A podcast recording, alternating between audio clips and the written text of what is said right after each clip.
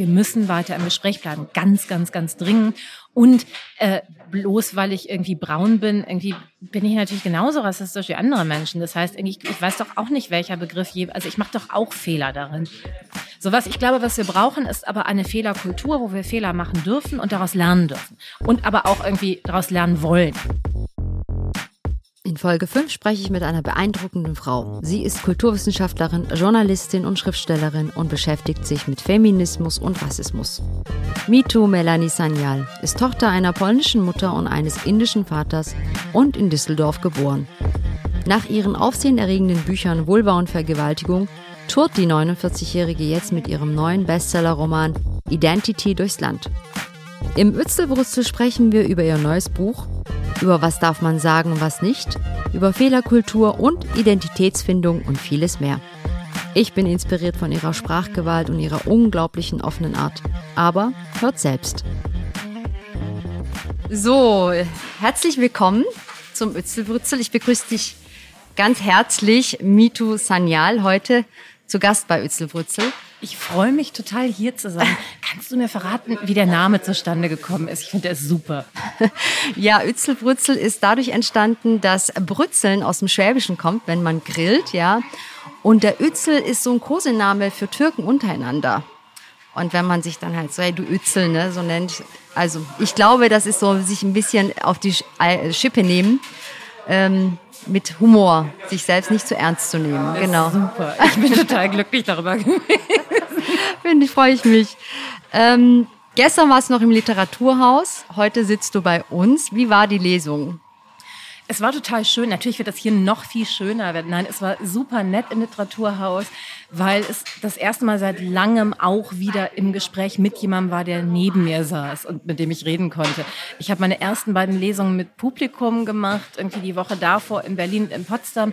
Und davor war alles über Zoom. Und es ist anders, mit Menschen zu sprechen. Das ist so toll. Zuschauer waren dann zugeschaltet? 5 waren da. 5.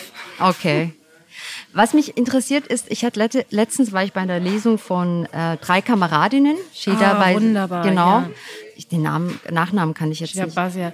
Ja, genau. Und was mir aufgefallen ist, da waren nur so weiße, deutsche Frauen. Wenig Frauen mit Migrationshintergrund oder Geschichte. Und da habe ich mich auch gefragt, wieso ist das so? Fällt dir das auch auf? Es ist tatsächlich, ich weiß ja nicht, was jetzt mit Lesung von dem Buch ist, aber der Sammelband, in dem ich vorher ein Essay veröffentlicht hatte, irgendwie Eure Heimat ist unser Albtraum von Fatma Aydemir und Hengameh Yaghoobifarah, das war so, du machst Lesungen und das Publikum ist deutlich mehrfach irgendwie kanakisch. Und das war wirklich, das war toll. Also das war irgendwie, es ist einfach auch ein anderes Gefühl gewesen. Und ich habe überhaupt nichts gegen ein weißes Publikum, überhaupt nicht. Es hat mich nur immer verwundert, dass sozusagen die Institution Literaturveranstaltung ein bestimmtes Publikum ausgeschlossen hat. Wie kann das sein?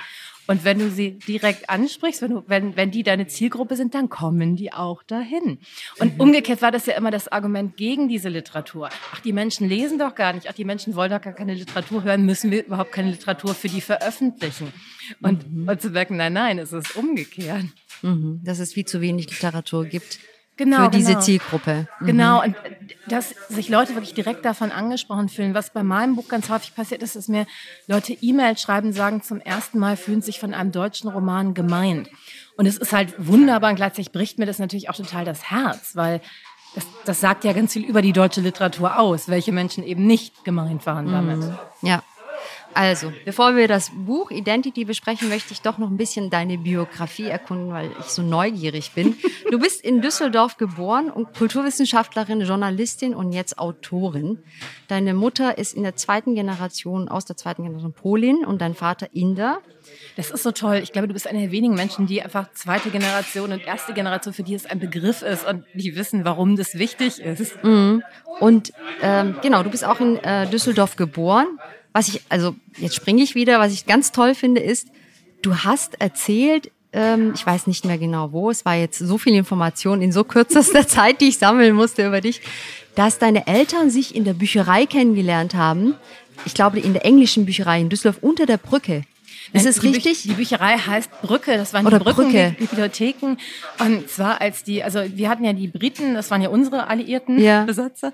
Und als die nach Nordrhein-Westfalen gekommen sind, oder überhaupt als die Alliierten nach Deutschland gekommen sind, haben sie sich überlegt, was machen wir mit den Deutschen, bestrafen oder Erwachsenenbildung? Und haben sich dann für Erwachsenenbildung entschieden.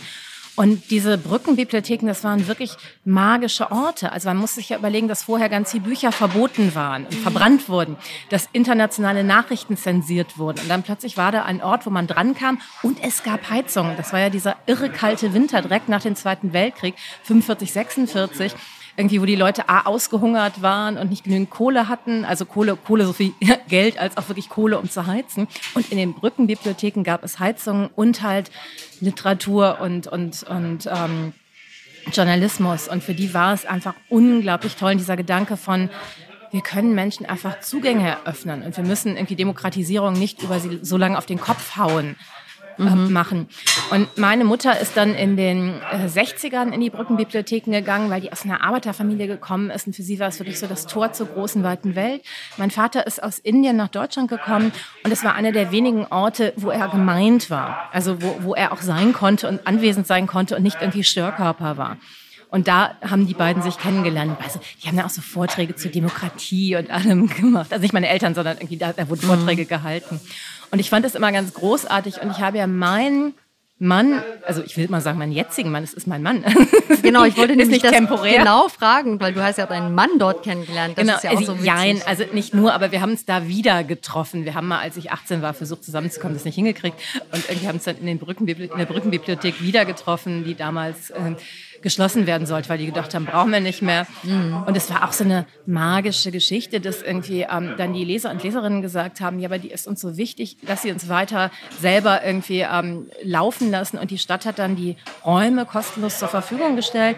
Und die Leser und Leserinnen haben es halt wirklich als Rota-Prinzip organisiert, dass sie da irgendwie selber BibliothekarInnen sind, dass sie selber Bücher anschaffen, dass sie irgendwie die Heizkosten bezahlen, all das. Und das ist halt einfach wirklich so ein großes Zeichen von Liebe für diese Bibliotheken. Echt interessant. Das heißt, du kommst gar nicht ursprünglich aus einer Akademikerfamilie. Bist du die Erste? Naja, das ist halt, jein, also meine Mutter kommt aus einer Arbeiterfamilie, mein Vater hat in Indien studiert, irgendwie.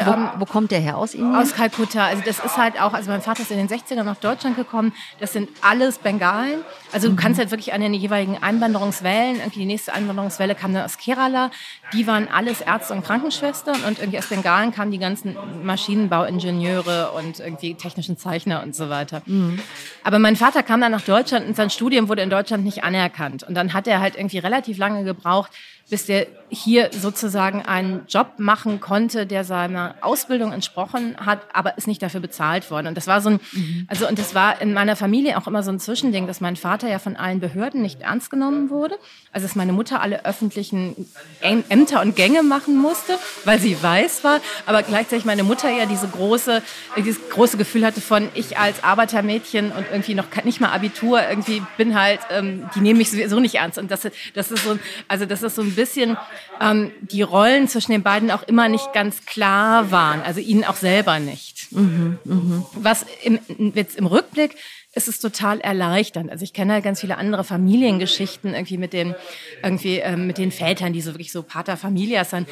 Das hätte mein Vater auch gar niemals sein können. Also weil einfach irgendwie Deutschland ihm ja schon irgendwie vermittelt hat, dass er bestimmt nicht Autoritätsperson in diesem Land sein kann. Und deshalb war das halt immer so, dass sie immer alle dachten, also mein Vater dachte, meine Mutter als Weiße mit deutschem Pass hat die größere Autorität. Und meine Mutter dachte, er als Mann und mit irgendwie Abitur hat. Und beide haben sich ein bisschen unterlegen gefühlt darin. Und wie hat es die Familie aufgenommen, deine Großeltern mütterlicherseits, dass deine Mutter jetzt einen Inder heiratet? Also beide Familien, also die Familie meines Vaters fand es natürlich auch eine Katastrophe, dass mein Vater erstmal eine Nicht-Brahmanin heiratet. Irgendwie, wie geht das?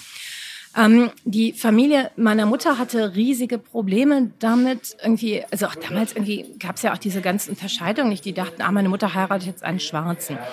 Und die wirklich in Deutschland damals irgendwie die Propaganda war ja, wenn du diese Männer heiratest und mit den Kindern hast, dann nehmen die Kinder in ihre Heimatländer und du wirst die Kinder nie wiedersehen nach der Trennung. Mhm. Und das war die große Angst. Und es war ja auch damals, das Staatsbürgerschaftsrecht war so, dass du als Mutter, als Frau deinen Kindern nicht deine Staatsbürgerschaft geben konntest. Das heißt, ich habe die indische Staatsbürgerschaft gehabt. Meine Mutter hat halt immer Angst gehabt, mein Vater würde jetzt irgendwann mit dem Kind nach Indien zurückgehen.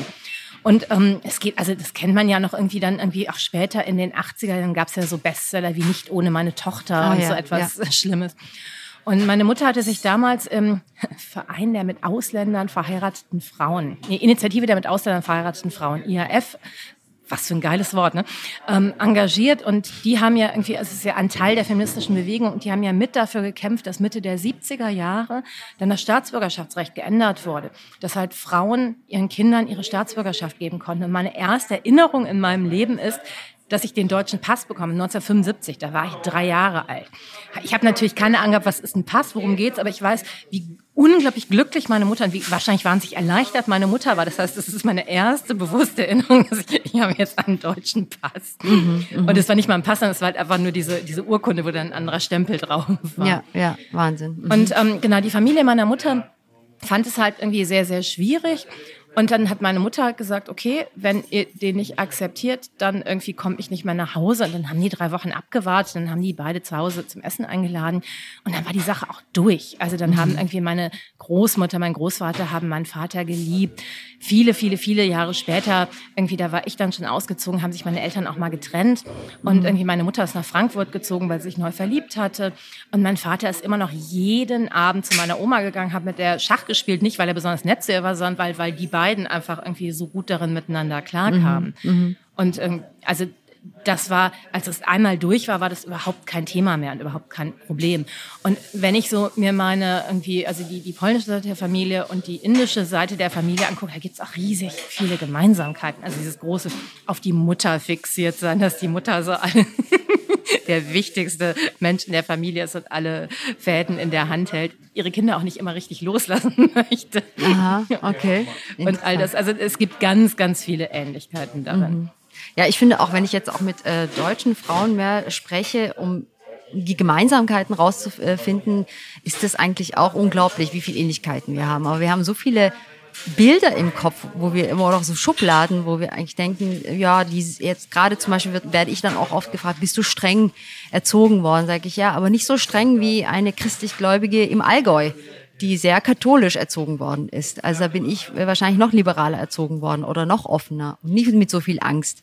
Ja, und streng ja auch auf die Zeit. Also das waren ja auch Zeiten, wo es ganz andere Rollenvorstellungen gab. Hm. Ja, ja. Bist du auch oft mit deinem Vater oder also seid ihr als Familie auch nach Indien viel verreist? Muss ja, also war ja auch teuer zu der Zeit. Wir sind halt tatsächlich irgendwie gar nicht so oft irgendwie als Familie nach Indien geflogen. Da gab es ganz viele Gründe für irgendwie. Einer der Gründe ist natürlich Geld. Also es ist wahnsinnig, wahnsinnig, wahnsinnig teuer. Der andere Grund ist, du fährst nicht mal eben für eine Woche nach Indien. Mhm. Du kannst aber im Sommer nicht nach Indien fliegen, weil dann irgendwie, weil es halt einfach so heiß ist. Es ist nicht möglich. Das heißt, der ist dann, wenn dann, über die Weihnachtsferien gefahren und die waren einfach total kurz. Und irgendwie, sobald ich in der Schule war, war das wirklich ein Problem, gemeinsam nach Indien zu fahren. Ja, ja. Und dann habe ich halt irgendwie, Entschuldigung, und dann war mein Vater meistens irgendwie über Weihnachten und Silvester weg und war in Indien oder irgendwie ist dann halt einen Tag nach Weihnachten losgefahren, damit irgendwie er das irgendwie hingekriegt hat. Und er ist halt irgendwie schon so einmal im Jahr nach Indien geflogen.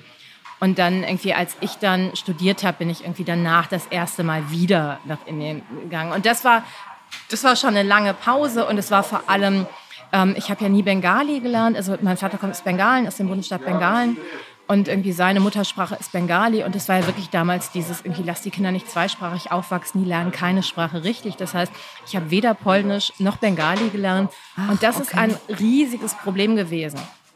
Also auch einfach so Sachen wie, dass ich die Kinderbücher, die er als Kind gelesen hat, dass ich die nicht lesen konnte, dass es so ganz viel so Anknüpfpunkte nicht gab. Und damals, in meiner, also die jüngere Generation, die sprechen natürlich alle super Englisch, aber die ältere Schwester meines Vaters, die ihn auch mehr oder minder großgezogen hat, die 10 Jahre älter ist als er, die hat einfach sehr wenig Englisch gesprochen, eigentlich nur Bengali. Und als ich dann besucht habe, konnten wir eigentlich nur dadurch kommunizieren, dass wir uns gegenseitig Lieder vorgesungen haben. Also wir hatten halt nichts oh toll, jetzt was zu trinken, super.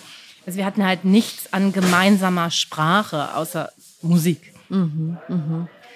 Wie bist du eigentlich zu deinen Büchern gekommen? Also deine Mutter, hast du gesagt, hat viel gelesen oder hatte Zugang. Und ich frage deswegen, weil man gerade aus nicht-akademischen Familien doch irgendwie, habe ich jetzt so erfahren, ging mir aber auch so, wenig Zugang zu Büchern hatte. Wer will sie dir geben, wenn deine Eltern selber nicht viel lesen oder wenn du nicht irgendjemanden kennst, der dir zufällig sagt, hier, da gibt's eine Bücherei oder so. Aber bei dir war das ja anders. Genau, also weil mein Vater, der ja eigentlich aus einem akademischen Haushalt kam, die hatten auch eine Druckerei, also die haben dann irgendwie Pamphlete und sowas gedruckt. Also es waren jetzt nicht irgendwie Bücher, die gedruckt haben, aber mein Vater kommt halt aus einer Familie, die eine Druckerei hatte, hat aber de facto einfach eigentlich ganz wenig gelesen, weil es ist ja ein anderes Alphabet. Also der hatte dann ein paar bengalische Bücher, aber da kam man hier auch nicht wirklich dran. Das heißt, mein Vater hat halt kaum gelesen. Meine Mutter, das Ziel im Leben meiner Mutter war, ihr Abitur zu machen. Und sie hat dann ihr Abitur nachgemacht. Sie ist auf die Abendschule gegangen, als ich 8 war und dann bis 12. Also als ich 12 war, hatte sie, oder ich glaube irgendwie so kurz, also mit 11 irgendwie, hat sie dann ihr Abitur gemacht. Und das war für sie so die Traumerfüllung. Die war Sekretärin, die war danach auch Sekretärin. Also es hat ihr Leben nicht verändert, aber es war für sie dieses so, das wollte sie immer in ihrem Leben sein. Und wir sind immer auf die Trödelmärkte gegangen in Düsseldorf und haben am Trödelmarkt Bücher gekauft. Das heißt, wir haben irre viele Bücher gehabt und kamen aber alle vom Trödelmarkt.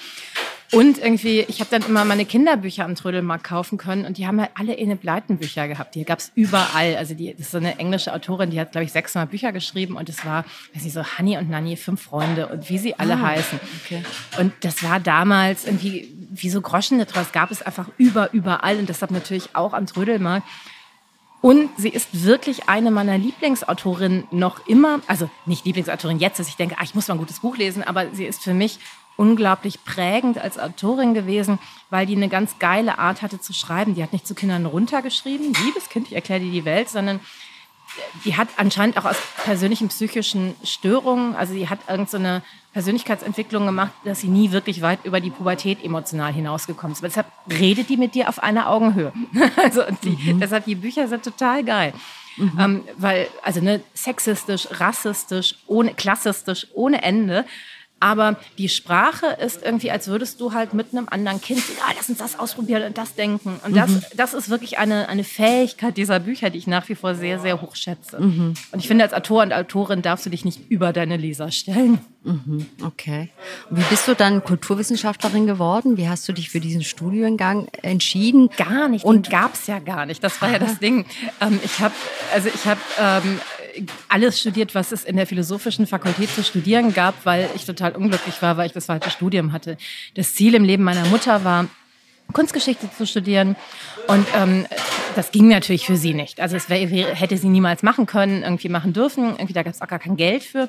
Und deshalb dachte ich, ich müsste jetzt Kunstgeschichte studieren. Hat mich wirklich nicht interessiert und habe dann irgendwie immer mein Studienfach gewechselt und habe halt mal alles so durchstudiert und irgendwann mein Studium in englischer und deutscher Literaturwissenschaft und Linguistik abgeschlossen.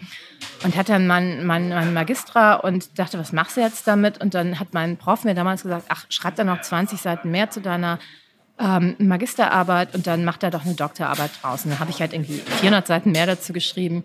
Und es war halt de facto eine kulturwissenschaftliche Arbeit, die ich geschrieben habe und habe mir dann als 2 Prüfer irgendwie noch jemanden aus den Kulturwissenschaften dazu besorgt. Und dann, also das ist ja, wenn du einen Doktor machst, ist ja völlig egal, was du vorher studiert hast. Du kannst ja deinen Doktor eigentlich... Egal, in was machen? Also ich weiß nicht, ob das jetzt wirklich, ob ich es in Medizin hätte machen können, aber in anderen geisteswissenschaftlichen Fächern war das schon kein Problem.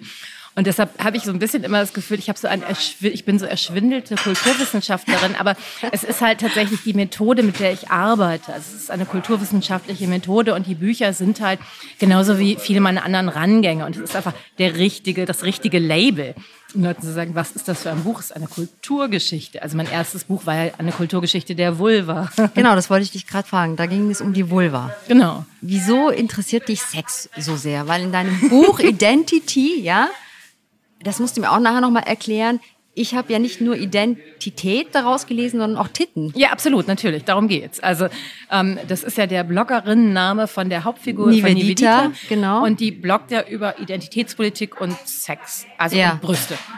So, und ach so, okay. Das habe ich jetzt nicht so rausgelesen, dass es dass auch hauptsächlich um Brüste geht, sondern hauptsächlich um Sex. Nein, nicht nur um Brüste, aber ja. Brüste so als ein Verweis auf Sexualität im weitesten Sinne. Weil Sexualität ja ein Teil unseres Lebens ist, nicht immer so ein bisschen gelogen finde, das aus Literatur dann rauszulassen. Es ist tatsächlich in Bezug auf Rassismus total interessant, weil wir ganz vieles ja über Körper verhandeln und wie sich irgendwie Kolonialismus, Postkolonialismus auf Körper, auf intime Beziehungen auswirkt, ist total spannend. Und das fängt ja schon bei so Sachen an, wie dass die Ehe meiner Eltern ja einfach nicht gewünscht war. Ne? Mhm. Also dass diese ganzen Mixed-Ehen, und denkst, wow, geil, Mixed. Dass es da ja unterschiedlichste Verhandlungen in den unterschiedlichen Ländern gab, aber gerade in Deutschland, nicht nur bei den Faschisten, sondern auch davor im Kaiserreich, dass man diese Ehen verbieten muss, was halt irgendwie im Kolonialismus irgendwie bedeutete, dass die weißen Männer, die deutschen Männer, die in die Kolonien gegangen sind, da halt Frauen geheiratet haben. Und dann sind diese Ehen, in denen es Kinder gab, nachträglich ja annulliert worden, weil die durften nicht existieren. Mhm. Und irgendwie, es musste ja sozusagen das reine irgendwie Blut behalten werden. In Amerika war ja irgendwie gemischte Ehen, also wirklich gemischte Ehen, was für ein beknacktes Wort, bis in die 60er Jahre verboten, in Südafrika bis in die 80er Jahre. Und irgendwie tatsächlich, als meine Mutter mit mir schwanger war, haben die Ärzte noch gesagt, ja, nee, also wir wissen ja irgendwie, diese Mixed-Race-Kinder, die haben das damals nicht hübsch ausgedrückt, die neigen ja dann später zu schlimmen psychischen Problemen. Überlegen Sie sich das nochmal. Gibt keine Wissenschaft, also gibt mit Sicherheit Wissenschaft dazu, aber es gibt halt keine ernsthaften Beweise. Es ist natürlich Quatsch. Aber das ist interessant, weil du das jetzt gerade, also das jetzt gerade gesagt hast, musste ich an meine Mitarbeiter denken. Also das sind auch Jesiden und gerade bei den Jesiden, die heiraten auch nur Jesiden. Also es soll nicht so sein, dass Sunniten und Jesiden oder Aleviten und Jesiden sich mischen. Aber da geht es mehr um diese Religionszugehörigkeit. Und was du jetzt erklärst, ist die Hautfarbe. Genau, also oder ist es beides? Wahrscheinlich ist es immer beides. Also der Rassismus, wie wir ihn kennen, der sich auf Hautfarben konzentriert, ist ja ein moderner. Und irgendwie ursprünglich hatte Rassismus ja etwas mit Religionen zu tun. Und dann gab es ja die Vorstellung, wenn du konvertierst, dann gibst du ja die andere Religion auf und dann kannst du dich ja assimilieren. Und dann haben die ganz viel beim Antisemitismus gelernt und haben dann gesagt, nee, die Juden sind aber genuin anders. Und der moderne Rassismus hat ganz viel vom Antisemitismus genommen, zu sagen, es gibt so etwas Wesenhaftes, was Menschen unterscheidet. Die unterschiedlichen Menschenrassen, es gibt keine Menschenrassen, ne? Irgendwie, was sie genuin unterscheidet. Aber um über Menschenrassen zu reden, brauchst du ja Biologie, brauchst du ja Rassenlehre und all das. Und das sind ja Phänomene des 18., hauptsächlich 19. Jahrhunderts. Und interessanterweise, auch wenn wir über Hautfarben reden, im 18. Jahrhundert war Hautfarbe wie schwarz oder so, war eine Klassenfrage auch, ne? Es war auch irgendwie, weiß ich nicht, schwarze Menschen, aber wenn die über Schwarze gesprochen haben, waren damit ganz häufig auch Arbeiter und Arbeiterinnen gemeint. Mhm. Und das ist auch total interessant, dass diese Engführung auf Hautfarbe ist eine Sache des 19. Jahrhunderts und des 20. Jahrhunderts. Und deshalb, es ist modern, es wird auch gar nicht immer bleiben. Also das ist was immer Hoffnung daran macht. So, deshalb mag ich ja diesen kulturwissenschaftlichen Blick darauf. Es ist gekommen, es wird auch wieder gehen. Es war nicht immer so. Mhm, aber habe ich das richtig verstanden? Das wird auch immer bleiben. Also wir werden diese Thematiken immer haben. Nein, es wird eben nicht. Also sie werden nicht immer bleiben, weil sie haben ja irgendwann angefangen, sie sind eben nicht schon immer so gewesen. Und wenn es tatsächlich, also das ist ja häufig, diese Menschen waren ja immer schon rassistisch und werden es immer bleiben. Nee, Rassismus hat ganz große Unterschiede gehabt. Mhm. Und es gab dann ja auch ganz lange so Argumentationen, irgendwie die Menschen sind anders, weil das Klima da anders ist, ne? Da ist es so warm, die müssen sich nicht anstrengen, die sind nicht so tough und fleißig wie wir. Mhm. Geil. Und wenn ihr nicht hier hinkommen, dann können die auch anders werden, weil das Klima ist ja anders. Und irgendwie jetzt sagen wir, nee, ist genuin in Menschen, irgendwie genetisch Quatsch. Mhm. Aber nochmal zu der Sache mit diesem Mixed Race, das ist auch total interessant. Ich weiß nicht, Familienaufstellungen nach Hellinger sind ja irgendwann total irgendwie beliebt geworden in der irgendwie Psychotherapie. Vieles an Familienaufstellungen ist auch sehr, sehr interessant, aber Hellinger hat zum Beispiel eindeutig gesagt, nee, irgendwie Mixed-Race-Kinder irgendwie, das wird nichts, ne? Das ist irgendwie instabil, das funktioniert nicht, die kannst du aufgeben, die werden Depressionen haben, geht nicht. Also so, und, also das tatsächlich irgendwie aus dieser Hellinger-Tradition kommt auch die psychisch kannst du die aufgeben. ist echt Wahnsinn. Wahnsinn, ne? Ja, also ja. Die unterschiedlichen Gene, die kämpfen dann miteinander. Wow. Ja. Bestimmt. Was mich sowieso beeindruckt, einfach dieses Wissen, das du hast, ja. Also wenn ich jetzt hier aus meiner Blase heraus, ja, als Arbeiterkind, nicht studiert und jetzt mich mit solchen Themen befasse, dann ist mir das alles so fremd, ja. Allein schon dieses POC, dann Vogue, dann Rassismus, dann Antirassismus, also so viele Sachen. Mir dreht sich echt der Kopf. Als ich auch das Buch gelesen habe, ist mir schwindelig geworden. Nee, das arbeitet jetzt auch bewusst mit Überforderung. Das ist das Konzept dieses Buches. Ja, ja. Aber es ist ja auch so ein bisschen wie indische Familien. Da ist ja auch immer alles zu laut und zu viel. Okay, sind wir das so wie ein bisschen? Wie Bollywood-Filme. Ah, okay. Also es hat mich schon... Es strengt mich an, ehrlich gesagt, im Sinne von, was für Probleme haben wir eigentlich noch? Wie ist meine Blase? Wie ist die Realität da draußen? Vor allem die Realität im Internet. Sehr viel Katastrophisierung, sehr viel Drama. MeToo, ist das so, wie es im Internet ist, dass, ja, die POCs wirklich laut sein müssen, sich als POCs, also sich benennen müssen? Oder, was ist das? Also ist das eine Modeerscheinung? Also wir sind ja früher Ausländer gewesen oder die Menschen mit Migrationsgeschichte. So habe ich mich bis jetzt immer genannt. Ja, meine Eltern kommen aus der Türkei. Ich bin hier geboren, aufgewachsen. Jetzt bin ich aber plötzlich POC oder ich werde dazu benannt, wo ich dann denke, so, aber ich will das vielleicht gar nicht. Ich bin einfach nur ein Mensch, ein Individuum. Also ich glaube, niemand muss sich so nennen. Das ist ja der Trick. POC ist ja einfach nur eine Selbstbezeichnung, weil... Also wie gesagt, ich bin ja auch auf die Welt gekommen in Deutschland und war irgendwie Ausländerin oder Gastarbeiterkind, was auch nicht wirklich richtig hundertprozentig stimmig war. Und dafür, dass ich ja nie in einem anderen Land gelebt habe, finde ich Ausländerin schon so ein bisschen sportlich. Also das ist einfach der falsche Begriff. Und das Problem mit Worten ist, wir müssen ja Dinge bezeichnen, um zu sagen, um darauf hinweisen zu können, ne? Um drüber reden zu können. Und ich gehe davon aus, POC wird auch in 5 Jahren werden wir ein neues Wort haben. Das wird wahrscheinlich auch nicht das endgültige Wort sein. Mhm. Aber mir ist es schon wichtig gewesen, drüber reden zu können, weil mir wurde ja immer gesagt, ja, du bist ja keine echte Deutsche. Also, und dass mir immer von außen Leute sagen konnten, was ich war. Also ich war dann auch immer nicht indisch genug oder nicht, was auch immer. Also egal was, ich war immer nicht genug.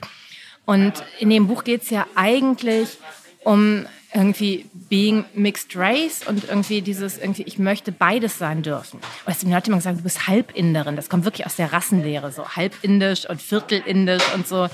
Nein, ich bin nicht halb. Welche Hälfte von mir ist denn indisch? Irgendwie die rechte, die linke? Nein, ich bin natürlich doppelt. Und dass wir das auch denkbar machen können und dass wir, also Nivedita in dem Buch, es ist ja ihr Ziel, an Race auch Spaß zu haben. Wie bei Sex gibt es Sexismus, aber natürlich haben wir Spaß an Sex. So, und genauso möchte sie an irgendwie Race Spaß haben und das darf sie nicht. Also sie möchte halt Zugehörigkeit irgendwo empfinden können und das darf sie nicht. Und darüber reden. Und wenn über, in Anführungszeichen, Leute wie uns geredet wird, wird sie immer nur als Problem. Das heißt, im besten Sinne wird gar nicht über uns geredet. Oder sonst sind wir immer das Problem, weil wir uns nicht integrieren oder egal, oder die Arbeitsplätze, ist ja völlig egal. Mhm. Oder die Kriminalität. Mhm. Und in so einem positiven Sinn darüber zu reden, weil natürlich ist es bereichernd für jedes Land, also weil es ist halt irgendwie, möchten wir in einem Land leben, das alle Mauern hochzieht und irgendwie nur unter sich bleibt und am besten nur Cousins und Cousinen heiraten? Natürlich nicht. Das ist ja nicht irgendwie, das kann ja nicht das Ziel sein. Möchten wir in einem Land leben, wo niemand mehr Reisefreiheit hat? Natürlich nicht. Da haben wir auch keine Angst vor dem anderen. Warum haben wir dann Angst vor dem anderen, wenn wir nebeneinander leben und umso mehr Möglichkeiten haben, miteinander zu kommunizieren?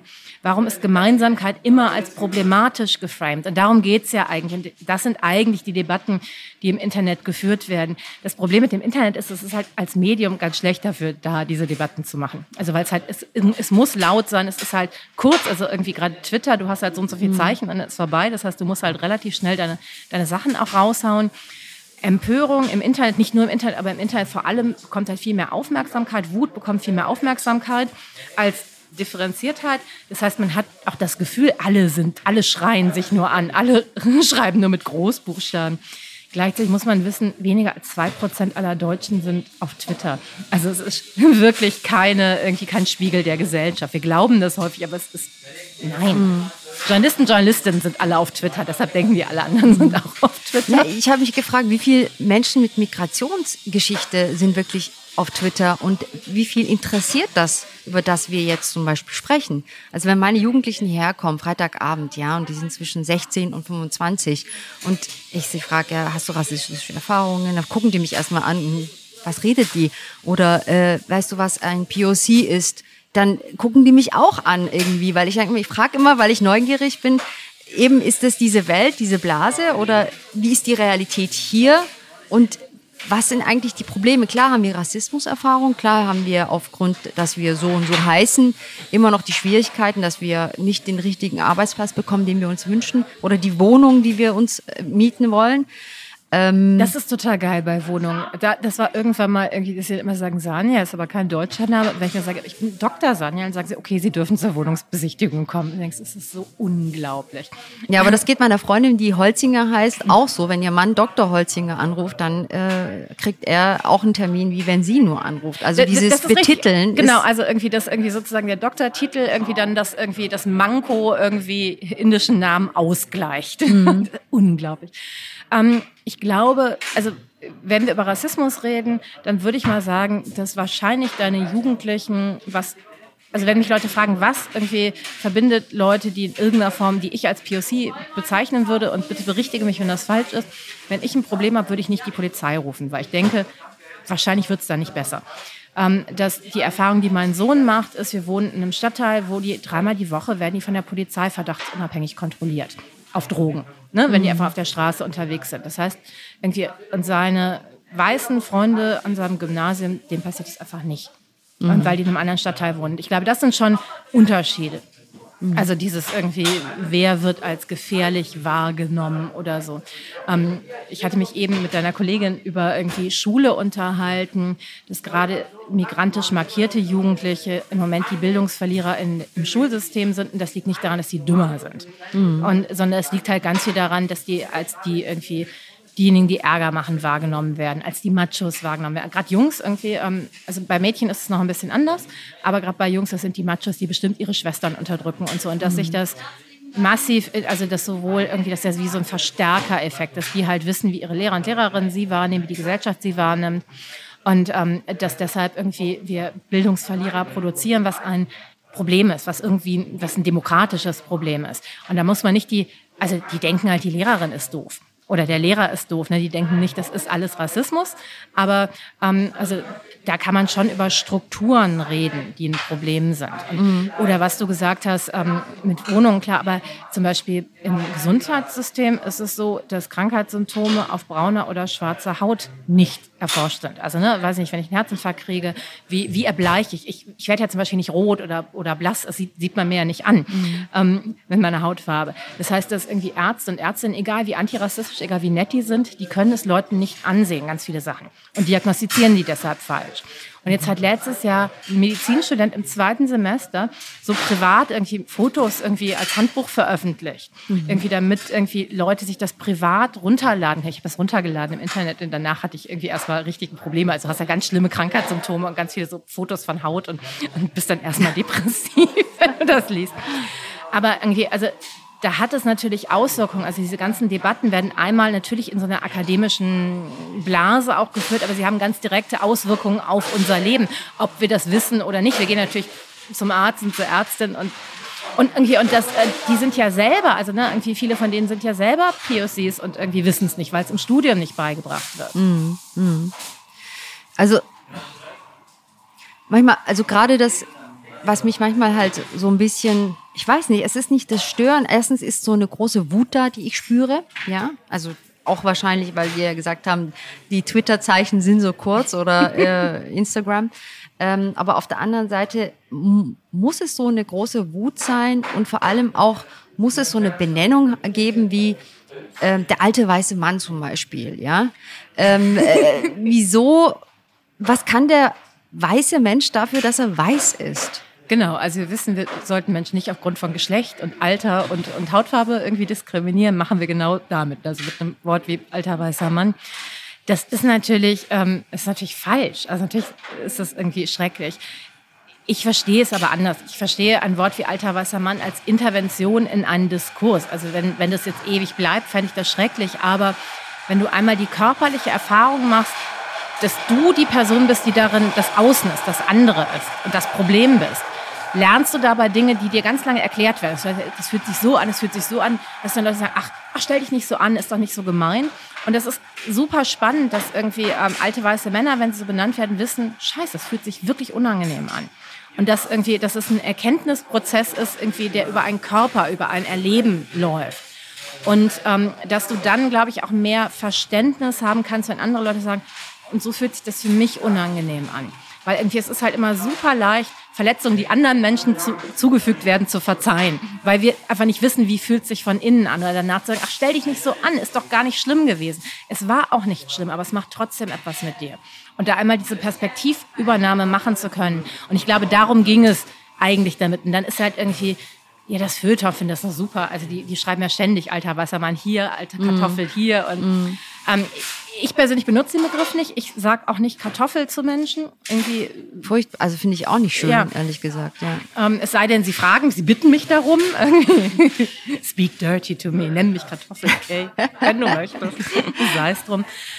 Und das ist die andere Sache. Ich glaube, dass wir im Moment viele gesellschaftliche Themen mit unglaublicher Wut besprechen. Und zwar nicht nur in antirassistischen Kreisen oder so. Dass halt die gesamte gesellschaftliche Rhetorik im Moment unglaublich kontra ist und irgendwie unglaublich aufgeheizt. Und da würde ich mir tatsächlich ein Abrüsten in der Sprache wünschen, auch auf die Gemeinsamkeiten gucken, weil ich finde es sowohl wichtig, auf Differenzen in Erfahrungen zu gucken, aber natürlich sind Menschen alle Menschen und irgendwie wir sind viel, viel ähnlicher, als wir unterschiedlich sind. Und wir dürfen auch den Blick dafür nicht verlieren. Gleichzeitig habe ich bei Wut häufig das Gefühl, du brauchst auch Wut, weil wenn du es nicht ausdrücken kannst, dann kannst du danach auch nicht zur Versöhnung kommen. Also manchmal ist es auch als Phase, man muss aber wissen, es ist eine Phase, eine sehr christliche irgendwie. Frau hat mir mal bei einer Veranstaltung gesagt, irgendwie, dass Menschen, die sozusagen sagen, aber wir müssen doch über Versöhnung reden, dass sie sagen, ihr wollt die Auferstehung, bevor es die Kreuzigung gab. Und ich dachte, interessante Vorstellung davon. Auf der anderen Seite macht die Kreuzung ja überhaupt keinen Sinn ohne die Auferstehung. Also du musst das natürlich mitdenken. Aber Wut ist halt immer ein Moment, um ganz radikal den Empathie-Schwerpunkt zu dir zu holen, zu sagen, es ist mir scheißegal, was du denkst, ich bin jetzt sauer. Und danach muss man sich aber trotzdem wieder zusammensetzen und dann neu verhandeln. Okay. Also kommen wir nochmal auf dein Buch zurück.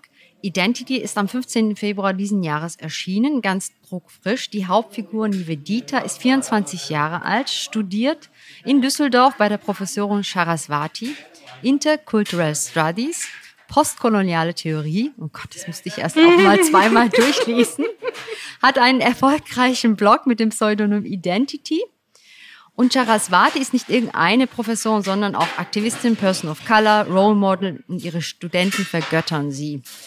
Sie ist ein einflussreiches Vorbild, die Gefühlswelt und das Erleben in Worte verfasst von jungen Menschen, die POCs sind. Also das ist auch ein Phänomen, wo sie sich auf einmal wiederfinden oder erzählt jemand über uns zum ersten Mal. Eine Zwischenfrage ist, ich habe ja nicht studiert, ist es wirklich so an den Unis, dass man viel zu wenig Professorinnen hat? Absolut, absolut. Also das ist tatsächlich, ich glaube in Deutschland, Gott, wenn ich mal irgendwie durchzählen würde, wie viele irgendwie Professorinnen of Color es gibt, es ist wahnsinnig wenig. Und es gibt halt insgesamt relativ wenig Rollenmodelle. Und das ist ja auch, wenn du, weiß nicht, aus einer Arbeiter irgendwie Familie kommst, ist es halt schon echt schwierig, irgendwie zu sehen, wie du da reingehören kannst in dieses System Universität und so. Und ja, also das ist ein ernsthaftes Problem. Und wenn es mehr davon gäbe, dann wäre ja auch all das, was Saraswati macht, überhaupt kein Problem. Also weil irgendwie das ist halt eine Professorin, die etwas macht, was halt Leute nicht gut finden, aber du hast halt die Auswahl, du kannst halt zu einer anderen gehen. Und da ist es halt wirklich, wirklich dünn gesät. Das liegt aber auch daran, dass einfach viele Menschen gerade weil sie Eltern die Arbeiter sind, nicht die Möglichkeit hatten, ihre Kinder zu fördern. Aber diese Generation, die wächst ja jetzt. Das heißt, wir bekommen ja langsam Studentinnen oder wir haben Studentinnen, wir haben vielleicht irgendwann mal Professorinnen, nur es ist halt einfach verzögert. Kann das sein? Das ist die Hoffnung, das war ja auch immer das Modell. Irgendwie, das wird sich alles langsam, aber es verändert sich schon alles in die richtige Richtung. Und zumindest was den Anteil der Kinder aus Arbeiterfamilien angeht, hat sich das halt dramatisch wenig verbessert. Das hat sich in den 70er Jahren mal sehr, sehr viel verbessert. weil es eine Politik gab, die das möglich machen sollte. Aber alleine, wenn ich mir nur angucke, was ein Studium kostet, irgendwie ganz viele Studiengänge, da musst du lange unbezahlte Praktika vorher vorweisen können, um das machen zu können. Das sind halt einfach Zugangsbarrieren. Es gibt dann immer Leute, die es trotzdem schaffen, aber es ist an vielen Punkten wirklich Wahnsinn. Irgendwie. Und das ist alles unsichtbar und unter dem Radar und das kriegen wir nicht mit. Und deshalb irgendwie erschaffen wir ein System, das eben nicht für alle die gleichen Zugangsbedingungen hat. Genauso wie im Journalismus arbeiten oder so. Bis bevor du da Geld verdienen kannst, musst du erstmal ganz viel unbezahlt arbeiten. Das können sich Leute leisten, die Eltern haben, die im Notfall die Miete zahlen können. Und das war zum Beispiel das, womit ich immer aufgewachsen bin, dieses irgendwie, du musst aber mal einen festen Job haben. Du musst aber, dass diese Sicherheit, auch diese finanzielle Sicherheit, ich habe irgendwie 2 Eltern, die halt wirklich Hunger, also aus ihrer Kindheit kennen, also die halt wirklich so Lebenstraumata und irgendwie ein dringendes Bedürfnis nach irgendwie Sicherheit, das habe ich auch zutiefst, ne? Und diese ganzen Ängste, die damit einhergehen. Obwohl ich ja in einer finanziell sehr viel sichereren Situation aufgewachsen bin als meine Eltern, aber das hat sich irgendwie einfach eins zu eins vererbt, interessanterweise daran. Und das macht bestimmte Risiko, irgendwie Sachen, die du eingehen kannst, darin auch wirklich, wirklich schwerer. Und da gibt es ja viele Möglichkeiten. Also wenn mich die Bundesregierung morgen fragen würde, würde ich sagen, okay, unbezahlte Praktika verbieten, aber irgendwie ab einer bestimmten Größe müssen Institutionen Praktikumsplätze anbieten. Ne? Und im Notfall muss es auch gefördert sein staatlich, dass die Praktikumsplätze so bezahlt sind, dass die Leute zumindest ihre Grundlagen, ne, also ihre Miete und ihr minimales Essen bezahlen können davon. Und das ist ja nicht der Fall. Das heißt, fällt mir jetzt wieder ein, jetzt sind wir zwar wieder vom Thema abgekommen, von deinem Buch, aber wenn wir jetzt über Frauenförderung sprechen, über Frauenquoten sprechen,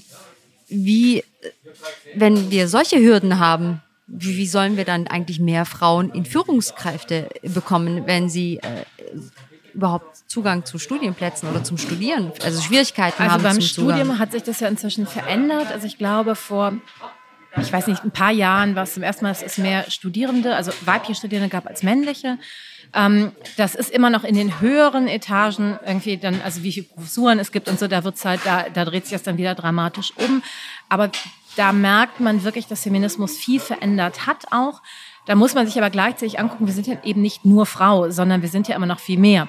Und irgendwie, welche Frauen schaffen es dann in dem System? Und wie können wir das System insgesamt fairer machen? Wie können wir insgesamt dafür sorgen, also nicht nur, dass die Besten in dem Sinne, sondern dass irgendwie Menschen in unserem Land die Möglichkeit haben, sich möglichst entsprechend ihrer Fähigkeiten, entsprechend dem, was sie auch glücklich macht, entfalten zu können. Das würde auch für eine sehr viel glücklichere irgendwie Gesellschaft sprechen dann. Und den Blick haben wir ja nicht darauf. Also das ist ja auch ein riesiges Problem. Wen ich sehr, sehr bewundere, ist Amartya Sen. Das ist ein indischer Ökonom, der den irgendwie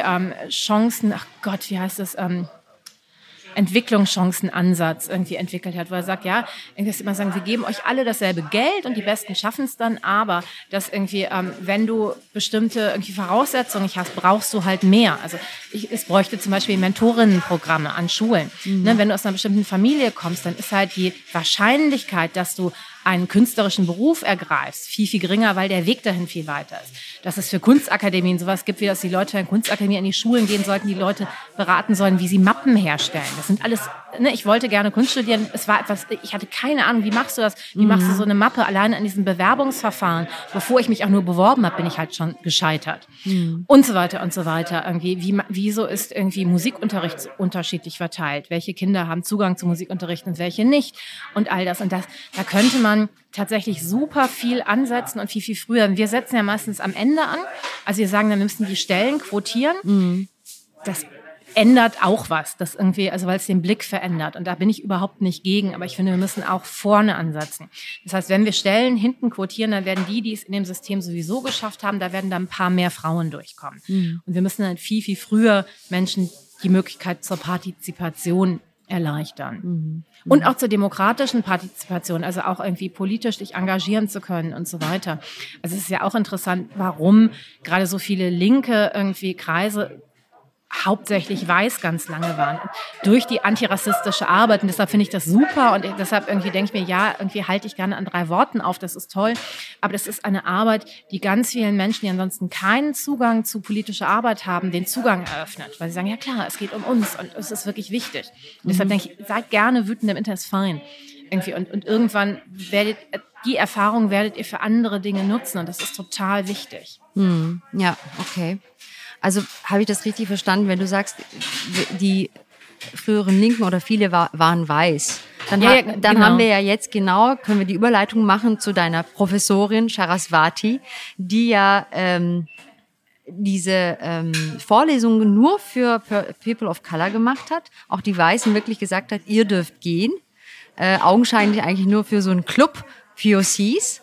Und dann kommt aber raus, dass die Professorin gar nicht Inderin ist, sondern Sarah Vera Thielmann aus Karlsruhe. Genau. Tochter eines Zahnarztes. Genau. Ne? Aus einem gutbürgerlichen Haushalt kommt und alles anders, als man denkt. Genau. Also, aber eigentlich nach außen hin und sie, oder auch innerlich lebt sie wirklich dieses POC.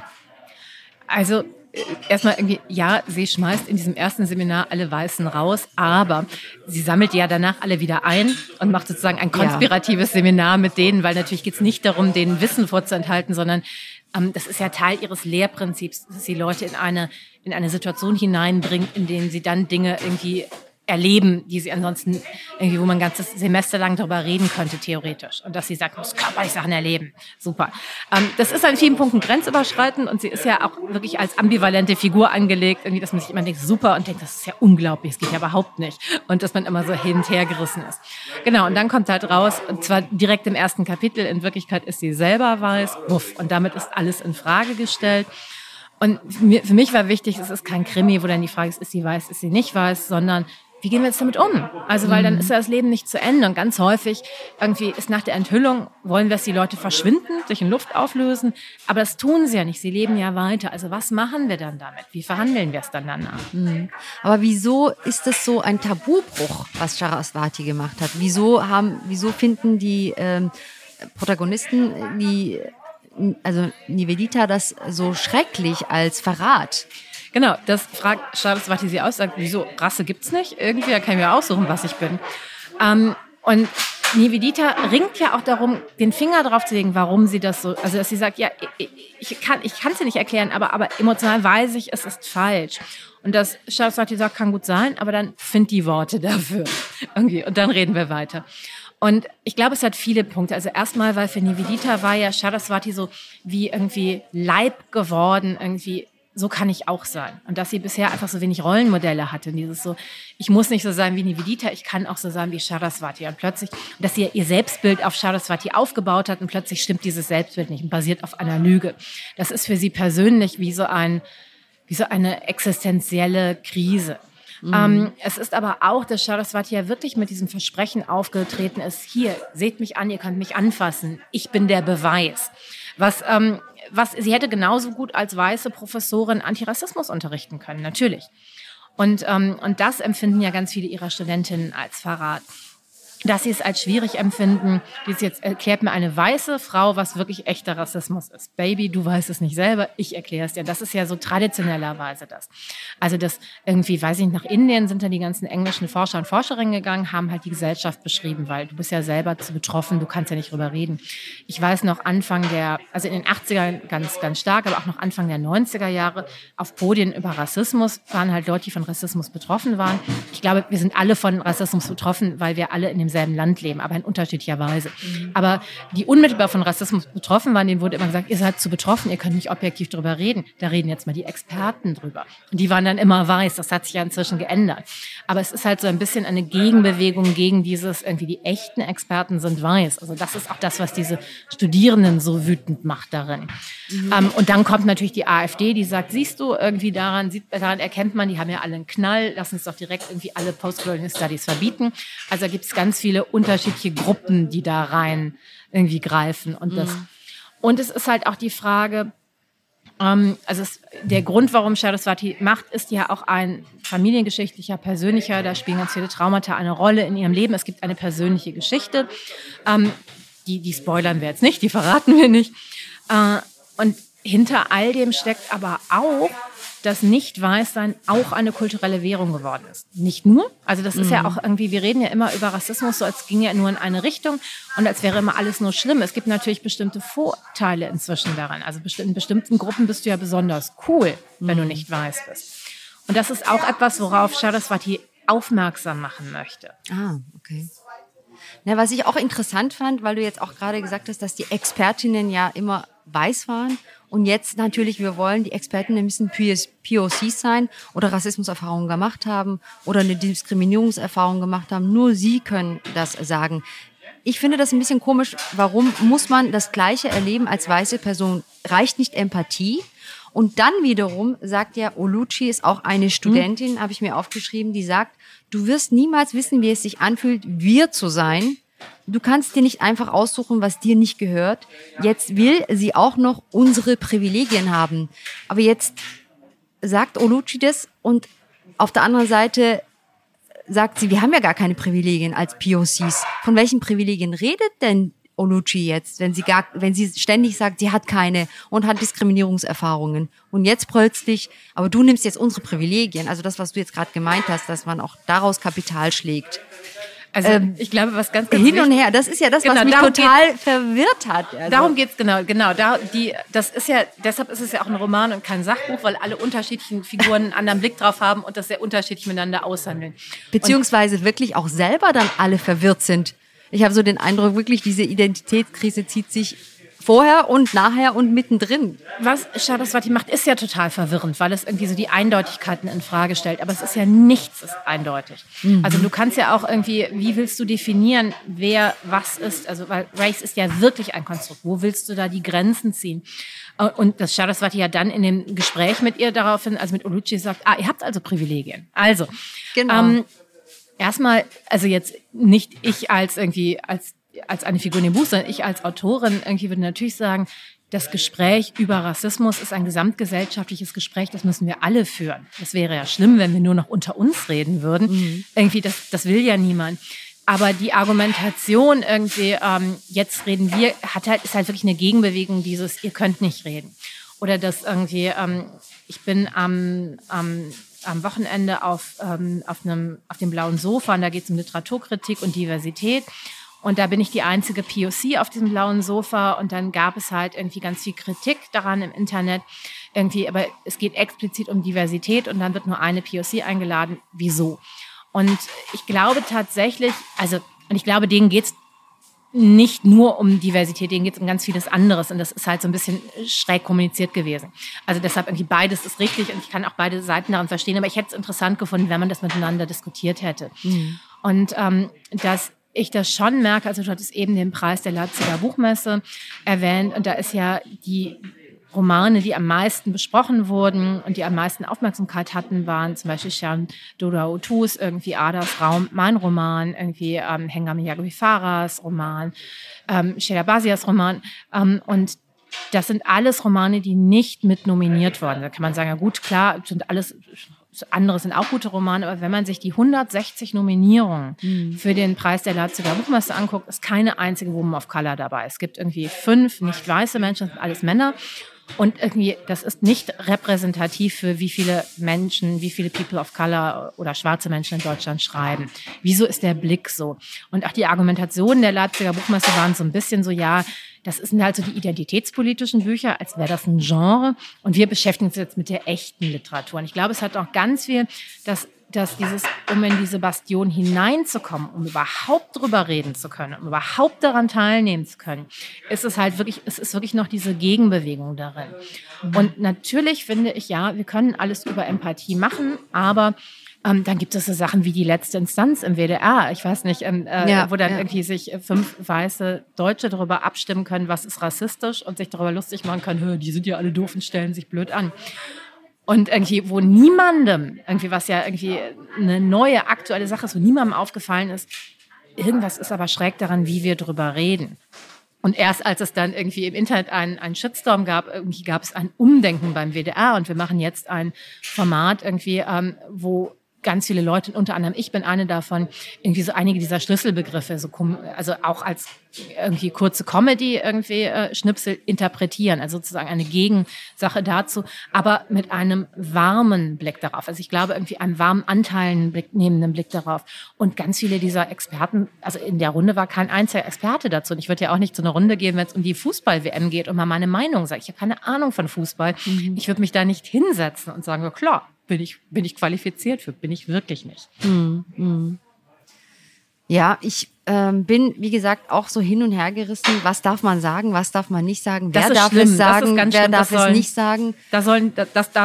Das ist tatsächlich etwas, was mich schmerzt, weil ich denke, wir müssen weiter reden, wir müssen im Gespräch bleiben, um diese Probleme überhaupt zu klären.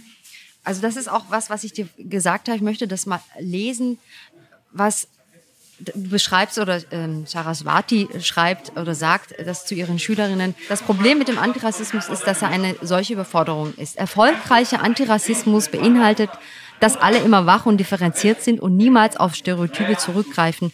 Selbst dann jedoch können wir uns nie sicher sein, ob wir nicht unbeabsichtigt doch jemanden in eine Schublade stecken. Oder noch schlimmer, nicht mit Menschen kommunizieren aus Angst, etwas falsch zu machen. Dass wir also kein Kompliment machen, keine Frage stellen, keine Neugier entwickeln, um nur ja nicht in die Rassismusfalle zu tappen. Ich spreche hier von der typischen Wo-kommst-du-her-Falle und will dazu an dieser Stelle ganz deutlich sagen, Schweigen ist schlimmer. Die ihre Eigenart, und dann schreibt sie, ich sag nur, das sagst du. Und warum ist diese vermeintlich Rassismus vermeidendes Schweigen schlimmer? Weil es uns die Möglichkeit zur Nähe nimmt, zu Kontakt, zur Empathie. Also aus dieser, was darf ich sagen, was darf ich nicht sagen, was ist Rassismus, was ist nicht Rassismus. Also dieses Unbewusste einfach, auch aus dem Nichtwissen irgendwas fragen zu dürfen oder zu fragen, dass das auch schon wiederum so eine Schwerfälligkeit hat, weil das die Leute dann halt auch nicht mehr fragen. Ne, und weil sie Angst haben. Die netten Leute halten den Mund. Genau, die anderen netten, nicht. Genau. Es geht ja um die netten Leute. Genau, ich bin Schriftstellerin, irgendwie, das heißt, irgendwie, das ist auch ein Roman, aber ich gucke ja auch als Kulturwissenschaftlerin drauf und ich verstehe diese Aushandlungsprozesse, aber ich verstehe auch, warum man irgendwie Gegendruck macht und aus einer bestimmten Richtung. Aber natürlich irgendwie, wir müssen weiter im Gespräch bleiben, ganz, ganz, ganz dringend. Und bloß weil ich irgendwie braun bin, irgendwie bin ich natürlich genauso rassistisch wie andere Menschen. Das heißt, ich weiß doch auch nicht, welcher Begriff ich mache doch auch Fehler darin. So was, ich glaube, was wir brauchen, ist aber eine Fehlerkultur, wo wir Fehler machen dürfen und daraus lernen dürfen. Und aber auch irgendwie daraus lernen wollen. Und das ist die andere Sache, dass ganz viele Leute immer sagen, nö, wieso, irgendwie ist alles prima, was ich mache. Und weil sie Angst haben, sobald sie es zugeben, dass sie dann nicht mehr mitspielen, dann sind sie alle der Bösen, dann haben sie einen schwarzen Hut auf. Mhm. Aber ich glaube auch, weil ganz viele Menschen sagen, nee, aber irgendwie, ich mag Senf, also ist Senf lecker. Und du denkst dir, ja, aber trotzdem, Perspektivübernahme ist auch eine wichtige Sache. Mhm. Ja, was ich noch fragen wollte ist, muss ich mich kurz mal sammeln. Es spielt ja auch in dem Buch, kommen wir nochmal zurück auf das Buch, die Göttin Kali. Ja? Absolut, zentrale Rolle. Du als Inderin, ich würde jetzt sagen, Halbinderin wollte ich schon sagen. Als auch Inderin. Wie wichtig ist dir da die Spiritualität? Weshalb hast du dir eine Göttin der Zerstörung und der Erneuerung ausgesucht? Vor allem, weil sie ja auch auf dem Buch in der Hand einen Totenkopf hat, das wenn ich das richtig recherchiert habe, beweisen soll, dass das Ego zerstört wird. Ja, es gibt da viele unterschiedliche Interpretationen irgendwie. Ich bin damit aufgewachsen, Kali hat die Dämonen alle zerstört und nicht das Ego. Weil die Götter halt irgendwie gegen die Dämonen nicht ankämpfen konnten und dann sind sie halt zu der Göttin gegangen, zu Devi, zu der größten Göttin und die hat dann aus ihrem Körper heraus ganz viele andere Göttinnen erschaffen, unter anderem Kali. Und vorher war das so, wenn du den Kopf abgeschnitten hast, dann ist halt das Blut auf den Boden gefallen und dann sind halt neue Dämonen daraus entstanden. Und Kali hat einfach das ganze Blut aufgetrunken und dann konnten keine neuen Dämonen entstehen. Und da braucht man eine Göttin wie Kali für. Kali ist auf so vielen Ebenen total wichtig für mich. Ich weiß gar nicht, ob es in erster Linie eine spirituelle Frage ist, weil natürlich Spiritualität ist ja so eine ganz weite Definition. Ich glaube, dass weshalb Nivedita ist ja auch keine depressive Figur in dem Buch, sondern und einer der Gründe, warum sie nicht depressiv ist, ist, weil sie sich ja mit allem verbunden fühlt. Ne? Also sie fühlt sich ja mit Kali verbunden. Also sie fühlt sich aber auch mit allem Leben auf der Welt. Ne? Die riecht immer alles und alle. Also ne, sie fühlt sich auch mit irgendwie allen Blumen, allen Pflanzen, irgendwie mit ihrer Professorin. Sie fühlt sich ja zutiefst mit dem Leben verbunden. Mhm. Und Kali ist tatsächlich sowohl auch so postkolonialer Sicht irgendwie super, super spannend, weil als die Briten nach Großbritannien gekommen sind, sind sie halt als erstes auf Kali gestoßen und kamen echt damit nicht klar, weil es eine komplett andere Form von Weiblichkeit war. Die war nackt, die war irgendwie schwarz, also definitiv nicht weiß, manchmal ist sie auch dunkelblau. Die liegt beim Sex oben, da wieder die Verbindung von Sex und Rassismus. Und dann haben die halt irgendwie daraus geschlossen, irgendwie in Indien sind die Frauen so unterdrückt, weil die müssen beim Sex oben liegen. Und die haben auch Sex mit mehreren Männern, ganz schlimme Frauenunterdrückung. Oh. Und dadurch kommen dann auch so Sachen wie, woran kann man den Stand einer Zivilisation erkennen? An der Rolle der Frau. Das haben die damals in England definiert, um zu sagen, wir müssen die Inder kolonialisieren, weil wir die Frauen befreien müssen. Wenn in England die Frauen hatten kein Wahlrecht, nichts. Also so, das ist auch ganz interessant, wie man irgendwie Frauenrechte irgendwie unterschiedlich wahrnimmt. Oder ist die Frau so unterdrückt? Und ganz viele der Sachen irgendwie, die wir jetzt exportieren, Polyamorie war etwas, was in den Kolonien gelebt wurde und da verboten wurde von diesen Christlichen. Du musst Monogamie leben. Und jetzt kommen wir und sagen, ah, der Westen hat die sexuelle Revolution gehabt. Ihr seid nicht befreit genug. Auch total interessant. Mhm. Und dass dann der Widerstand, der antikoloniale Widerstand sich aber unter dem Banner der Göttin Kali sozusagen formiert hat. Und das ist auch super interessant.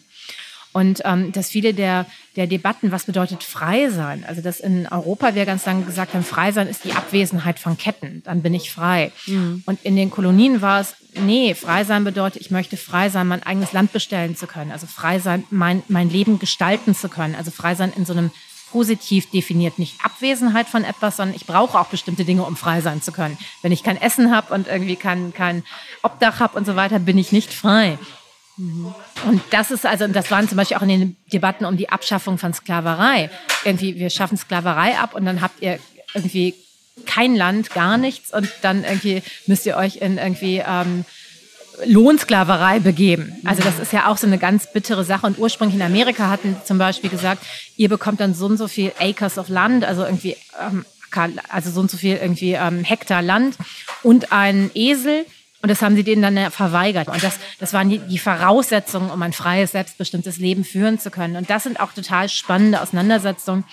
Aber ich habe Kali unter anderem in dem Roman, weil auch wenn wir alle Argumente ausgetauscht haben, dann fehlt immer noch etwas, damit es zur Heilung kommen kann. Und um irgendwie über Heilung zu sprechen im Buch, brauchst du dieses übernatürliche Element. Irgendwie, wenn nichts mehr weiterhilft, dann hilft Magie. Und das macht Kali darin. Und ohne Kali wäre auch diese Frage von Heilung, Exorzismus und so weiter nicht möglich gewesen in dem Buch. Mhm. Ja, das ist ja auch das Spannende, dass die Saraswati ja selbst ein großes Problem hat mit ihrer eigenen Identität, mit ihrer eigenen Familiengeschichte. Und in dem Buch, in diesem ganzen Konflikt, dass viele Studenten in die Identitätskrise oder in die Enttäuschung von Saraswati hineinfallen, dass sie sozusagen daraus sich wie die Phönix aus der Asche dann wieder erneuert. Und bei ihr läuft es dann, also dass sie natürlich ganz... ja, ich will jetzt nicht schrecklich sagen, aber es Schwierigkeiten hatte, aber da auch eine Heilung findet. Und alle eine Heilung finden, interessanterweise, durch... Das ist total schön, dass du das sagst. Ich weiß nicht, ob alle Studierenden das gleich sehen. Also irgendwie, es gibt, auch ohne da wirklich viel spoilern zu wollen, es geht nach einem Shitstorm geht es immer weiter. Also auch da habe ich viel zu recherchiert. Irgendwie, wenn Menschen Shitstürme überleben, es gibt Menschen, die es nicht überleben. Irgendwie, also es gibt Menschen, die sich umbringen. Es gibt, also aber in der Regel geht es danach besser weiter als vorher, weil irgendwie Aufmerksamkeit in unserer Gesellschaft eine Währung ist. Also viele Leute haben den Namen Saraswati danach gehört. Also das heißt, egal, negative Aufmerksamkeit, scheiß drauf, Aufmerksamkeit ist Aufmerksamkeit in unserer irgendwie so kurzlebigen Gesellschaft. Und deshalb ist es tatsächlich, ja, es geht für Saraswati am Ende dann eben auch gut weiter. Und da gibt es auch viele Studierende, die sagen, daran sieht man ja irgendwie, wenn du nur weiß bist, kannst du machen, was du willst und es läuft gut. Und auch das ist ein Blick natürlich darauf, welche Menschen irgendwie Dinge gut überstehen können. Aber auch für Nivedita geht es danach ja besser weiter. Also auch für sie, also wir haben ja irgendwie Krise, es gibt ja irgendwie Traumatic, irgendwie Stress Disorder und es gibt aber auch Traumatic Growth, also an irgendwie Herausforderungen in unserem Leben, irgendwie können wir auch wachsen. Und in dem Fall gibt es halt ein Wachstum daran, ein emotionales Wachstum. Mhm, auf jeden Fall, ja. Was genau wünschst du dir denn, Mithu, als Kali, als Erneuerung? Also ich wünsche mir tatsächlich für Deutschland, dass wir auf unsere Institutionen schauen und auch gucken, wie können wir unsere Institutionen gerechter machen. Also gerade Institutionen wie Polizei, gerade Institutionen wie Behörden und so weiter. Ich glaube, dass wir in diese Diskussion sehr, sehr vorsichtig langsam einsteigen, weil wir es müssen. Das sind Sachen, die der Europarat auch von Deutschland fordert. Ne? Es sind jetzt nicht nur irgendwie irgendwelche antirassistischen Grüppchen, sondern das ist irgendwie auch die Forderung des Europarates. Ich wünsche mir insgesamt, dass wir in einer Gesellschaft leben, in der wir uns auch wieder mehr berühren können. Also jetzt irgendwie ganz banal Corona-technisch, dass das wieder möglich ist, weil auch dadurch so viel mehr an Verständnis, also dass ich das Gefühl habe, auch gerade in der Corona-Zeit wurden viele dieser Debatten noch viel unerbittlicher geführt, weil halt die direkte Verbindung auch schwieriger war. Und ich glaube tatsächlich, also Menschen sind anders, Menschen sehen anders und trotzdem können wir uns nahe sein darin. Und das sind Dinge, die wir auch erleben, also auch einfach körperlich erleben. Hm. Oder auch es gibt ganz viel Forschung dazu, wie Ekel und Rassismus zum Beispiel zusammengehören. Dass man denkt, Angst und Rassismus gehören zusammen, aber Ekel ist dem nochmal vorgeschaltet. Dass wir das Gefühl haben, Menschen sind Kontaminierung, Menschen sind gefährlich. Wir müssen alle unsere Grenzen, unsere inneren und äußeren Grenzen zumachen und so weiter. Mhm. Und deshalb hoffe ich auch tatsächlich auf eine neue Rhetorik, dass natürlich Menschen brauchen, Menschen, um zu überleben. Mhm. Ganz wichtig. Und in welchem Aushandlungsprozess befinden wir gerade uns in der Gesellschaft? Ich glaube, gerade was diese ganzen Rassismus-Themen angeht, fangen wir in Deutschland ziemlich an. Also es gibt immer Leute, die jetzt so gearbeitet haben, aber gesamtgesellschaftlich sind wir da gerade ganz am Anfang. Ich bin noch in einer Welt aufgewachsen, wo Leute gesagt haben, nee, Rasse gibt es nicht, was stimmt irgendwie, das sind irgendwie Erfindungen der Nazis, nee, das sind ältere Erfindungen, aber irgendwie deshalb kann es auch keinen Rassismus geben. Und das ist natürlich Quatsch.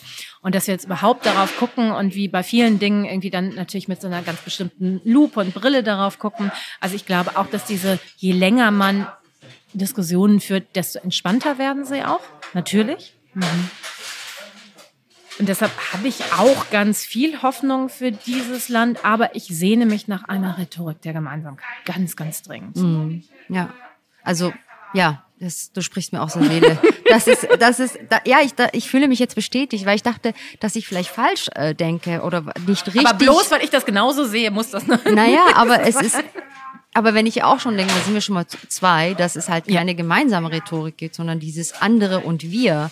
Und das ist ja auch das, wo ich gesagt habe, ich möchte jetzt einen Podcast machen, weil es geht hier um das Wir-Sein, weil das Anderssein haben wir ja schon lang genug gehabt. Und auch über dieses Anderssein will ich kein Kapital mehr schlagen. Also ich glaube tatsächlich, irgendwie Anderssein muss Wir-Sein gar nicht widersprechen. Also weil wir sind ja alle nicht gleich. Also wir sind ja wir in der Vielfalt. Aber irgendwie die Verbindung ist ja immer größer. Also wir treffen uns ja in unserem geteilten Menschsein. Hm. Und aber ich darf darin trotzdem noch ich sein. Also ich muss darin nicht aufgehen, so einem kollektiven. Nee, natürlich nicht. Möbel. Aber diese demokratischen Werte, einfach Werte, ja, welche Absolut, sind die? Natürlich. Unser Grundgesetz, ja, unsere Freiheit. Vielfalt, ein Wir-Sein, wie gelingt uns das? Ich glaube tatsächlich, ganz häufig gelingt es ja super gut. Und wir reden ja immer nur darüber, wo es nicht gelingt. Und es ist halt auch super wichtig darüber, wir leben in einer Gesellschaft, wir leben ja zusammen. So, und es gibt ja ganz viele Berührungspunkte. Ich glaube, wir müssen über Institutionalisierung reden. Das ist ganz, ganz wichtig. Aber Menschen selber irgendwie haben ja viel, viel mehr Berührungspunkte als nicht. Also ich meine, wir sitzen hier, irgendwie kommen ganz viele Leute rein. Irgendwie, da sind auch ganz viele Weiße, die hier reinkommen. Die haben keine Berührungsängste. Absolut nicht, ja. Da sind sie sich einig, dass der Döner schmeckt. Ja, ich will auch gleich Döner. Wir essen auch gleich. Deswegen würde ich jetzt gleich mal abschließend sagen, bevor ich doch die letzte Frage an dich, was würdest du jungen Menschen raten, die in einer Identitätskrise sind, die gerade auf der Suche sind, wer sie sind, was sie sein sollen? Was kannst du denen mit auf den Weg geben? Das ist ja tatsächlich so ein ganz kleines bisschen das Thema dieses Buches. Also das irgendwie auf der Suche irgendwie, also wer bin ich? Natürlich finde ich mich nicht und dann habe ich mich, aber es ist ja auch toll, das sind ja auch tolle Auseinandersetzungen, das sind ja auch die großen Fragen, die man sich eh im Leben stellt und es ist schön, sich das Recht auch zu nehmen, rauszufinden, wer bin ich, was ist meine Geschichte? Ich finde es tatsächlich irgendwie für mich persönlich immer wichtig rauszufinden, es hat mehr Menschen wie mich in diesem Land gegeben. Irgendwie, ich habe ganz häufig gedacht, ich müsste in mir mit der Muttermilch aufsaugen. Ich kann mir auch Bücher besorgen. Ich kann auch jetzt Leute fragen. Es ist nicht, der Zug ist ja nie abgefahren für Dinge. Und dass ich auch immer das Gefühl habe, wenn ich Bengali nicht gelernt habe als Kind, ich kann es auch immer noch lernen, wenn ich es wirklich möchte. Mhm. Genau, dass man nicht traurig sein muss, ne? Dass irgendwas verloren gegangen ist, weil man die Möglichkeit hat, es ja nachzuholen, wenn es einen so beschäftigt. Genau, und Trauer ist ja auch okay. Also Trauer ist ja auch ein Zeichen für Liebe, für Wichtigkeit. Ja. Zum Abschluss möchte ich noch oder zwei, drei Sätze lesen, die Nivedita schreibt. Wir alle sind viele, wir alle sind alle Geschlechter, alle Races, alle Klassen, alle Kasten. Wir alle sind ganz unreligiös das Wunder der Schöpfung und als solches sollten wir zwischendurch innehalten und den Schauer der Ehrfurcht vor unserer komplexen Existenz verspüren. Am Ende des Tages ist nur das ausschlaggebend, oder, Mithu? Ja, aber da muss man auch hinkommen. Also das ist ja auch irgendwie, also ich glaube, da braucht man wirklich irgendwie ganzen Verwerfungen vorher, um zu sagen, jetzt öffne ich mein Herz für alles. In diesem Sinne bedanke ich mich, dass du ganz spontan hier warst, dass du so schnell zugesagt hast. Ich habe mich sehr, sehr gefreut. Es war für mich eine unglaubliche geistige Explosion. Vielen, vielen Dank. Ich kann jedem das Buch Identitty empfehlen, lesen. Und einmal durchgeschüttelt werden. Vielen Dank, alles Gute wünsche ich dir auf jeden Fall. Ich danke dir so sehr für die Einladung. Ja, sehr gerne. Und jetzt natürlich essen wir was zusammen, bevor du weiterfahren musst. Nach Heidelberg, da wird es auch total schön. Aber da muss ich nochmal ganz viel reden. Ich muss erstmal überhaupt wieder auftanken. So viele Worte hat man ja gar nicht. Dann werden wir jetzt auf jeden Fall neue Worte bilden. Okay, Energie sammeln. Gut. Vielen herzlichen Dank an Mithu Sanyal. Es hat mir sehr viel Freude gemacht. Euch danke ich fürs Einschalten. In der nächsten Folge ist zu Gast im Ützelbrützel die Regisseurin und Drehbuchautorin Solin Youssef zu Gast. Bis zum nächsten Mal. Bitte teilt und liked unseren Podcast auf Instagram. Ich sage Adele, ciao, Urbe und Hoşça kal.